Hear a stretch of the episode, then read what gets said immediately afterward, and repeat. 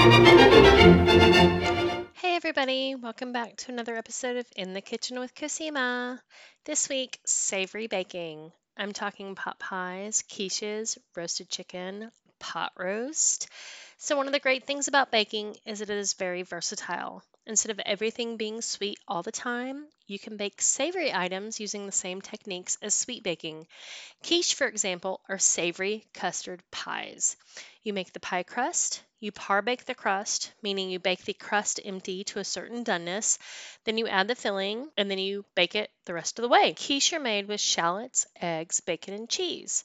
You begin by dicing the bacon, and cooking it in a saute pan until it's super crisp. I then put it to the side, preserving about two teaspoons of the grease.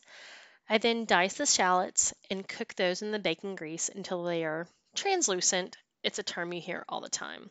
Once the shallots are almost done, I like to add the bacon back to them and mix the two together and cook them in the pan. While they are mixing flavors, you mix your eggs and heavy cream together in a bowl. Layer your bacon and shallot mixture in the bottom of your par baked crust. Add a layer of Gruyere cheese. So hard to say. I actually use a mix of Swiss and Gruyere, and then pour your egg and cream mixture over everything. Place in your preheated oven and bake to your desired doneness.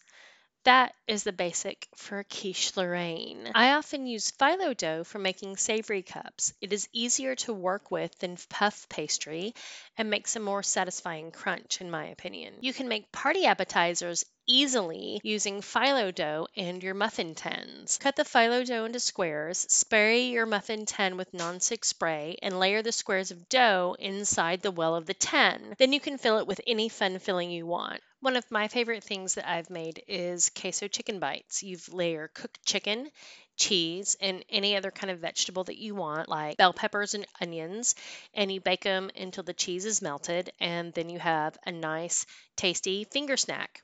Another one is gyro bites. You can use gyro meat with feta cheese and onion or tomatoes and just bake them until the phyllo dough is crisp and the meat is warmed all the way through and you have a lovely little gyro pocket in a handheld form.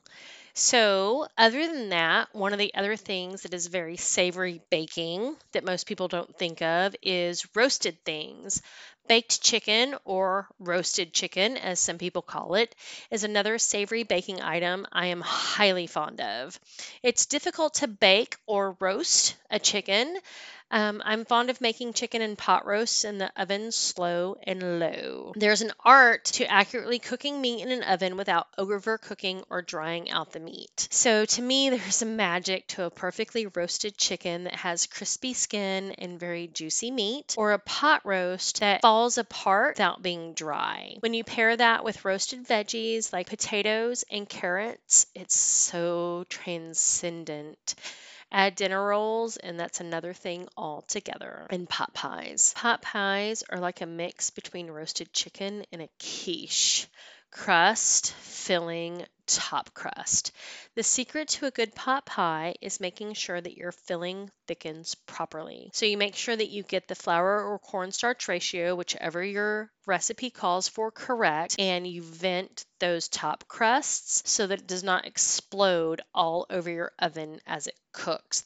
That part's very, very important. Pot pies have to cook slowly so that the crust cooks all the way through and that they get brown because that is part of the deliciousness and what makes it so savory and so satisfying when you crunch into it. So I think that is everything that I have to say about savory baking this time. Thank you for joining me on this episode of In the Kitchen with Cosima and see you next time. Savory baking, everybody!